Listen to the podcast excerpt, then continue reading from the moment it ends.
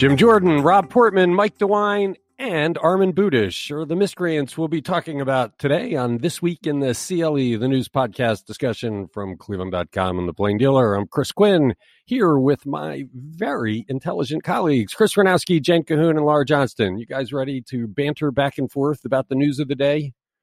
Let's go. Let's Better go. summon my intelligence here. What I have left. well, you're all much wiser than I am. That's why I say it. Ohio Governor Mike DeWine has repeatedly decried gun violence over the past year. So, why did he sign the Stand Your Ground bill that allows people to use their guns in more circumstances? Jane Cahoon, he had telegraphed he wasn't going to do this, but in the end, he caved. As this is all about that he's worried about a primary challenge from people even more far right than he is? I was going to say, you know, this was a surprise, but perhaps it shouldn't be a surprise if you do look at the big political picture. So I think there's some merit to what you're suggesting here. And as you said, he, DeWine repeatedly warned lawmakers don't pass this bill, at least not before passing the gun reforms that he had proposed, which include a crackdown on violent offenders who illegally obtain guns. And he, he sent really strong signals that he, he would veto this bill. But on Monday, which was the last day he had to veto it, he signed it instead. And he said, the measure removes an ambiguity in Ohio's self defense law. He said he's always believed that it's vital that law abiding citizens have the right to legally protect themselves when confronted with a life threatening situation. And uh, he also said he signed the bill in a spirit of cooperation with the um, the new General Assembly. But um, so you know, this was greeted with delight by the Republican lawmakers who supported it, as well as gun groups like the NRA and the Buckeye Firearms, who see it as a, a reinforcement of the right of law abiding Ohioans to defend themselves. And they say it, it favors victims, not criminals. But this bill was, this signing was met with deep, deep disappointment and, and even anger uh, by Democrats, especially black lawmakers who see this as just like a license to kill black people and other minorities. Well, but let's talk about that because Mike DeWine has repeatedly used his pulpit on the coronavirus. He's got thousands of people watching him every day to find out what he's doing on the coronavirus, which lately is not a lot. And he often will go off subject to say, I've got I've got news articles on on people getting killed in in Ohio cities, which is largely black people that are getting killed in Ohio cities. He goes on and on about how the legislature is not passing his laws that'll reduce these shootings. But the research shows stand your ground laws are generally not kind to black people. They're the ones Right. who get shot when people use this defense. I, I can't. I, I did he. By the way, in previous uh, of his briefings, he's made a big show of signing bills for the legislature. Did he do anything public about signing this? No, Or he maybe no, ashamed usually- of what he was doing. Yeah, it, it makes you wonder. Usually he's all eager to sign, you know, the state fossil bill or whatever it is that he thinks is is uh, you know, he supports. He he will have a special uh, media event for it. And this, no, it was just a, a, a statement that that came out that that said he signed it. And um, I, the as I said, the reaction to this was so strong. Uh, House Minority Leader Emilia Sykes had really, really strong words. She she went as far as to say that only cowards would pass and sign a bill that has been proven to disproportionately harm black people, and only cowards would support a bill that allows people to shoot first and ask questions later. And she said the blood of the lives lost from the signing and passage of this bill rests solely on those who supported it.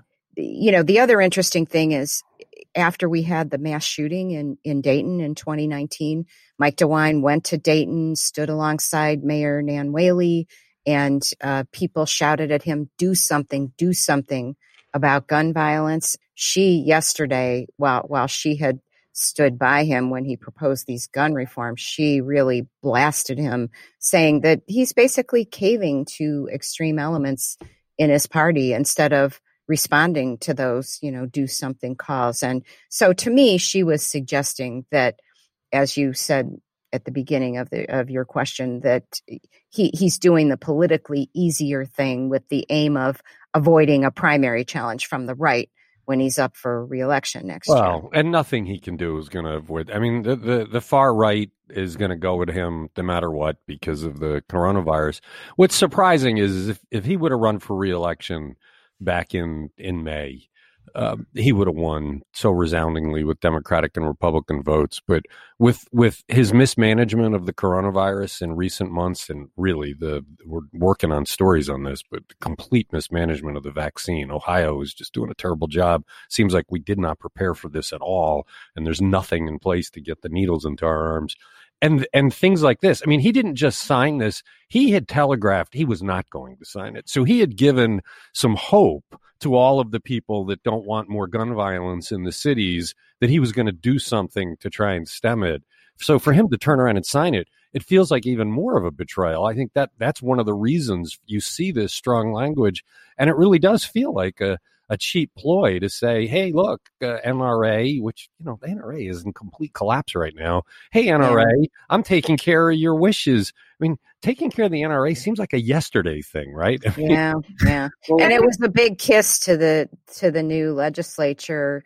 In addition, where he said, you know, spirit of of cooperation. And by the way, they're not going to do anything with his gun proposals No. if he thinks this was some sort of uh, olive branch or or whatever. They're not they're not going to pass what he wants them to pass. Go ahead, Chris Renowski. Oh, I was going to say, you know, it, it's it's telling because correct me if I'm wrong. If he had refused to sign the bill, if he had just like let it go, it would have become law anyway. So his actual signature is a statement that he's Although that's Right. a coward's way out. I think he knows that just letting it become law it would people would right. But, him but, of but what I'm saying is that like you know, in either way, you know, if, if he had refused to sign it or, or by signing it, he he is making a very definitive Right. Statement in support of this. And I think, you know, I, I think it's incumbent upon us as reporters and journalists that, you know, we're going to have to now, you know, keep a very close eye on how prosecutors in various counties, rural versus urban, apply this statute because, you know, as, as history in every single legitimate study shows that this does disproportionately affect black people. This, this limits the ability for victims to get, uh, compensation from people who kill their loved ones. This, I mean, there's so many ramifications of this that, I mean, it's gross. It's well, we, so look, we, gross. we've talked about this repeatedly for Right. years, including on this podcast. The legislature, the governor, everybody in office in Ohio just about does not care about the cities. They they completely. Oh, look, I've said it. Overlords. I mean, this, these are not No. bills that anybody they care about our money, don't they? Yeah, they right. We fund the whole state. The cities are the economic engine for the state, but we don't have representation, even though we fund it. You keep And the two new leaders of the legislature, the both the uh, House Speaker and the Senate President, are both from Lima. yeah, and you just keep wondering when will we do something about it, Laura Johnston. So I just wanted to say we just got an email from the Lawyers Foundation. I don't know how to say it, but L A W R S Foundation and Euclid NAACP. And they're already pushing back against the Stand Your Ground law. They want to repeal it. So there is going to be a push. I don't think they'll get very far, but that they recognize how bad this is for cities and they want they want to do something about it. So they're asking other people to sign on to their proposal. But I just wanted to point out that like how many press conferences or you know news briefings did DeWine open listing the number of people who were getting shot? Yeah, that's what I said. We, yeah, we it's just- news clip after news clip after news clip Mhm. about it. So It's just he seemed to telegraph that he really cared, and then right. Well, Okay. well, he's. like, I, we had a short conversation about this yesterday, Chris, and I think it's it's amazing to watch DeWine in in three days just set all of the goodwill that he gained through the coronavirus on fire. I mean, he did. He torched it. I mean, he it's all gone. Well, the, the what's really killing him, and I don't know if he even realizes it, is how angry people are about the vaccine. And it's really, I'm hearing about it every day. I, it's something that I put it on my text account this morning. It'll be interesting to see what kind of reaction I get. But people want to know what what is the system, and sad answer is from everything we're hearing from people who are inside this, there isn't one. And they had nine months to put it together. So we'll have stories on that coming. I think that's going to burn the goodwill because you know anybody who gets the coronavirus from now on and then dies or loses somebody is going to look back and say you you could have gotten us the vaccine. You could have you put all your bets on the vaccine and then you didn't do anything to get it out. Hospitals are giving it to their staffs because they have extra dosages, but they've had no direction from the state on giving it to other people. So they're not going to let it go bad. So they're going to they're going to vaccinate their staffs. You can't blame them. There is no direction coming on how to get this done. I don't think any school in the state has a clue yet how their teachers are going to be vaccinated, and that's supposed to be happening very soon. Yeah, we'll I, I, mean, yeah, that that's the second priority, right? I mean, right. and gosh, I, right, we got us. We're running up against the clock. It's this week in the CLE. Why does Cuyahoga County Executive Armond Budish say that it's okay to appoint an interim sheriff who does not meet the qualifications to hold the job as required by the county charter? Laura Johnston, I, uh, I, I continue to be stunned at, at, the the kind of incompetence coming out of the administration, Armond Budish. I mean, they keep doing no bid contracts and they have gigantic overruns. This seems like such a no brainer just pick somebody who's qualified for the job instead of giving us legal doublespeak about about somebody who's not. What's going on here? Yeah, you would think that there is somebody in this county who's qualified to be sheriff, but this is a good question. This is not the first time it's happened with with Armond Budish, but he appointed Lieutenant Joseph Greiner from the sheriff's department as interim sheriff until a permanent replacement is selected. Greiner does not hold an associate's degree in law enforcement or criminal justice or any kind of bachelor's degree.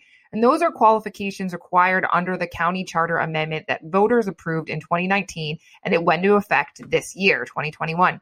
So when reporter Courtney, Courtney Astolfi asked why Greiner was tapped and he doesn't meet these qualifications, the county said that the law department concluded that the qualifications only apply to an appointed permanent sheriff, not an interim sheriff. So, under the charter, interim appointments can last no longer than 120 days unless council grants an extension, but the council doesn't have to approve the interim. And what's what makes this even more interesting, a couple of things, but one is that past the past interim sheriff who just resigned December 31st, Sheriff David Schilling, also lacked the required degree. Well, here's the thing: the the requirement went into effect what uh, Sun Friday, right? It was right, the, right. We, we passed the charter amendment in 2019, and it starts now. So right out of the box, the first thing they do when the requirement goes in, and the voters voted for this, is violated and come up with some legal mumbo jumbo. Courtney Astolfi also did another story right. on the nominations for the permanent person because one of the the finalists that's on the list doesn't have the qualifications and that is a, just a mess. And, and what we heard back finally from the Budish administration was you can't say this is Armond Budish's list because this is a group of nominations that are being sent to him. Like he's distancing himself from his own administration. It doesn't work that way. If you've got right. people sending you nominations for who should be finalists and they have people that don't qualify, you're not doing a good job with who you're picking to submit. And, it, and it, made it through one round of the finalists. It made to the second round of the finalists. And that's um, Cleveland Institute of Art Public Safety Chief Stephen Hammett. And he had an associate's degree in fine arts. So the law department was like, well, let's go back through his courses and see if he took anything in criminal justice. And maybe that applies to the charter. Like they're already trying to find loopholes to get around it. When you think there's got to be someone in this county of 1.3 million people who meets the requirements of having a degree in criminal justice who could do the job. And of course, he's hiding behind spokespeople. You're not hearing directly from him. Mm-hmm. It's just another example. Is any Democrat going to challenge him? I mean, I know there's a lot of displeasure with this administration. I hear from people all the time that just want it to change over. We have, you know, we it's a new form of government and it's still not on fire. I, it's just, you know, it's who's going to challenge this because it's got to be done in the Democratic primary. Yeah, I, I, I haven't I, heard of anybody. Maybe the new council president. I feel certain somebody is going to raise their hand. There's a lot of displeasure out there. Chris Ranowski. Oh, I was just going to say, I mean, maybe the issue is that qualified people don't want this job. You know, this, I mean, this, there is a lot of baggage that comes with being the sheriff of this county right now, especially given what, you know, what lingering problems still exist in places like the jail and, and all of that. And so, I mean, you know, given the the slew of indictments that have come out of that, I, I don't know that that's a a, a, a very attractive job job for for people who might have a better uh, you know a better choice you know, if if if you're really qualified to be a sheriff, you might be able to do it somewhere that doesn't carry the weight of of what the Budish administration has sort of turned that job into. And maybe they don't want to work for him. I mean, maybe part of the problem here is is that this has been a mess, and mm-hmm. who wants to get into the swamp? We'll have to see. It's this week in the CLE. All right, Chris Ranowski, here's the volleyball. How is Congressman Jim Jordan qualified to receive the nation's highest civilian honor, the Medal of Freedom, under the guidelines written by John F. Kennedy when he created it as president more than a half century ago? I, that we shouldn't be surprised. I mean, this thing went to Rush Limbaugh. I mean, it's just been demeaned now to a point where I don't know if anybody really wants it. But how is Jordan qualified under the the guidelines for this thing? Right. I know when I think of Martin Luther King, Mother Teresa, Muhammad Ali, uh, Jim Jordan's right right up there with those people. Um, uh, I mean, I guess it can go to anybody. You know, he he and, and Representative Devin Nunes, who uh, whose I think only claim to fame is is filing and losing lawsuits against Twitter accounts that make fun of him, um, are both are both going to be receiving the award. Uh, the Washington Post re- uh, reported this first on on Sunday, and and you're right. He's he, they, they're getting the award that was established by John F. Kennedy, and he's giving it to him because they are his his most vocal defenders in Congress. You know, these but are that's not people. the point, man. It's not mm-hmm. supposed to be, hey, you're loyal to me, so I give you the Medal of Honor. There's there's nothing that says it can't be that. You know, there's there's nothing there's nothing in it that governs it. You know, I mean, look, he's he's given look, you're right. He did give it to Rush Limbaugh, which is like a big, you know, fu to discourse and and decency and and common sense. But he's also given it to people like Tiger Woods and Bob Cousy and Roger Staubach and Antonin Scalia and Elvis Presley. So you know, I, I mean, he has in in in a handful of situations really given to people in the spirit of what it was sort of designed to be, which is, you know, to people who made exceptional contributions to world peace culture in U.S. interests. So, you know, this doesn't seem to fit that bill. But I, you know, I want to remind people that, and please don't send me emails saying that I'm comparing Jim Jordan to to Joe Biden as far as like public service is concerned. But but Obama gave this to Joe Biden, and and you could you can view that through the prism of politics and say, you know, that Obama did this under the sort of auspice of Joe Biden eventually running for president and being able to point to this as an accomplishment. And and and yes, Obama did say that that the reason that he did give this to Joe Biden was because of his his moonshot cancer policy support. So, you know, I mean there's there's a little more meat to the argument that Joe Biden might deserve it over somebody like Jim Jordan. But yeah, but you could, yeah, but you're right. You could you can criticize that just about as much. Okay, you're listening to this week in the CLE. Let's talk about an Ohio elected official who's actually doing something that is bold and right. Ohio Senator Rob Portman made a bold statement Monday about the presidential election. Jane Kuhn, I was surprised. I thought he was going to uh, roll over like he's done often in terms of Donald Trump, but he didn't. He did something that stood to the headwinds. What was it? Right. And you ought to correct yourself because in the introduction to this podcast, you called him one of the miscreants. Um, so I don't think you want to refer to him as a miscreant. No, no, no, no. I, am very right. but, You're uh, very right. but um, Portman said on Monday that he's not going to join his uh, fellow Republican Trump loyalists in Congress uh, who are aiming to overturn the results of the presidential election on Wednesday. When, and that's when the Congress is scheduled to meet to do its constitutional duty to count and certify the electoral college votes. Uh, Portman said, you know, the Constitution created a system for electing the president uh, through the electoral college, and that ensures the the people in the states have the power, not the not the Congress. And he said, I can't support allowing Congress to thwart the will of the voters. So, as you said, he's he's stepping up, you know, and doing the right thing. At the same time, he made it clear that he voted for Trump, he supports his policies, and he was disappointed by the re, the results of the uh, November election. And um, so, of course, immediately Democrats are still pouncing on him, saying he's he's wants to have it both ways. And um, he he, he did know, say, I, I, but the but I, we should we should credit his credit due. He never was in the rigged election crowd. He what he said was the the president has legal platforms to to seek redress of his grievances, and he should do so if he feels that way. And when it's all over, uh, the the election stands. He never said the election was rigged. He's never been part right, of that right. crowd. No, he's And- not. No, he's not one of them.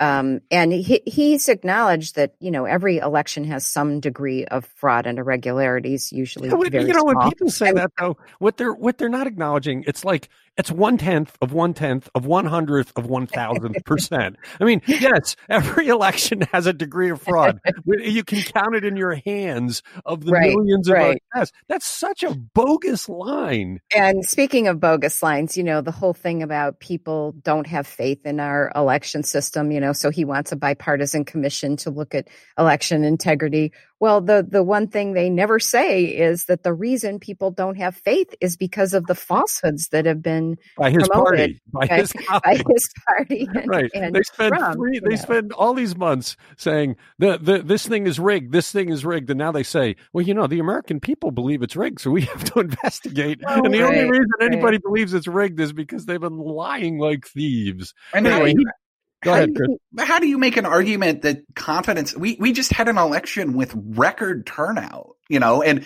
and granted, the the turnout is abysmal when you compare it to how big the population of the United States is. But we still had more people turn out to vote in this election for both candidates eh, than you know in I think what American recorded American history. So you know to say to say that this is diminished faith in the in the system, and frankly, Chris, I I would say that this you you called this a bold move. I don't think it's bold. Yeah. I, it, it is not bold. this is Oh, this is his duty. oh. It is bold in the context of of all of these disingenuous, lying cowards who won't stand up to the Yeah, president. but look at the last four years. I mean, the the pressure on people in Portman's party has been intense to fall in lockstep behind the fictions told by the president. I think for for Rob Portman to do what he did yesterday, I don't think you can say it's anything other than bold. He's going to catch flack for it. I bet there's going to be a a tweet coming from the president about, I hope Rob Portman gets a primary challenge, and you know, I mean, the president almost immediately goes on the attack with anybody who stands against him. Oh, Uh, why? I- Are you going to have I- Jim I- Renacci perhaps, another perhaps perhaps Portman will be challenged in the primary by a Presidential Medal of Freedom winner. like if he doesn't run for governor. That's the thing. Th- This is Laura Laura Johnston, Johnston. and I think I had the same thought as Chris Warnowski that like to call this a bold move just to say I'm sticking up for the Constitution is kind of crazy. But you're right; these are weird times that we're living in, and we haven't had the, even that kind of statement. I don't, I don't think maybe you could argue with me from the governor. Um, so No, He said we the could, governor is although we could contrast this with with DeWine's actions. We were just talking about him signing the Stand Your Ground Right. bill and the political implications. He's up for reelection in two years. Well, Portman is too, and in this case, Portman does leave himself vulnerable to not only abuse from Trump, but but a real challenge from within his his party next year. I mean, I think he did something according to his conscience. And man, we've seen a lot of people not doing that. How many people, how many Republicans in the Senate tomorrow are going to challenge the election based on complete fiction? Ted Cruz and company. Yeah, So- thirteen of them, I think. Ted Cruz's support of anything should tell you that it's the wrong move. Like, like that, that guy has done nothing but suck and lose elections. Like, I, God, like, what a loser. I'm just glad to see somebody from Ohio voting their conscience instead of going with the political dogma of a party that seems to be out of control. You're listening to This Week in the CLE.